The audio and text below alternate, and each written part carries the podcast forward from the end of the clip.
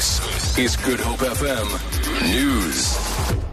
Die Suid-Afrikaanse Rugby Unie ontken beweringe van 'n dreigende skeuring in die Springbokkamp oor rassekwessies. Dit volg nadat Kosato onthul het dat vyf swart Springbok-spelers die vakverbond genader het om die saak van onregverdige diskriminasie te bekyk.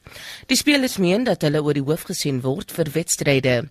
Die voorsitter van Kosato in die Weskaap, Motlatsi Tubane, sê twee wit Springbokke het ook hul steun aan die spelers toegesê. Sado is besig om 'n strategiese transformasieplan in te stel ingevolge waarvan 50% van nasionale spanne teen 2019 uit swart spelers moet bestaan. Die beginspan van die Springbokke teen die Pumas sê die afgelope naweek slegs twee swart spelers bevat.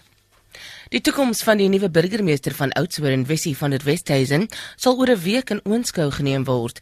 Die DA wil hê hy moet terugkeer na die Eden District munisipaliteit in die Suid-Kaap om projekte af te handel waarmee hy begin het terwyl hy burgemeester daar was.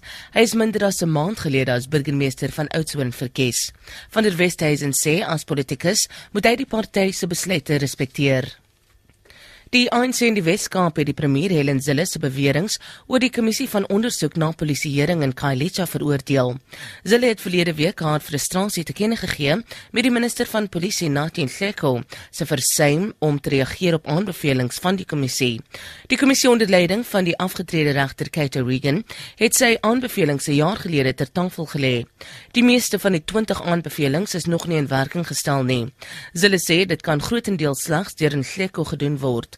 Die ANC se sekretaris in die Weskamp, Faiz Jacobs, sê baie van die kwessies wat die kommissie bespreek het, handel oor 'n gebrek aan vertroue tussen gemeenskappe en die polisie. Jacobs sê hulle se departement moet die vertroue herstel deur middel van die gemeenskapspolisieeringsforum en deur mense aan te moedig om saam te werk. Die polisie in Ferguson in die Amerikaanse deelstaat Missouri sê die voorval waar tydens 'n jong man gister gewond is, kon verhoed gewees het.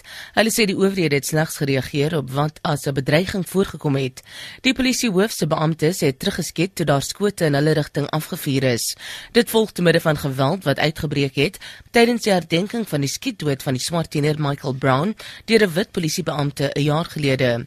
'n Woordvoerder sê geweld sal nie geduld word nie omdat die gemeenskap die afgelope jaar hard gewerk het om bande weer te verstewig. Die polisiebeampte wat Brown verlede jaar doodgeskiet het, is in Augustus van enige aanspreeklikheid vrygespreek. Die polisie monitor intussen die situasie in Ferguson waar 'n noodtoestand vroeër afgekondig is. Op valutamarkte verhandel die rand teen R12.74 teen die Amerikaanse dollar. Die pond is R19.84 werd. Die euro kos R13.99. Goud verhandel teen 1100 dollar fyn ons en die prys van Brent olie is $50.17 per vat. Vir Good Hope FM nuus, Alexander Rosenberg.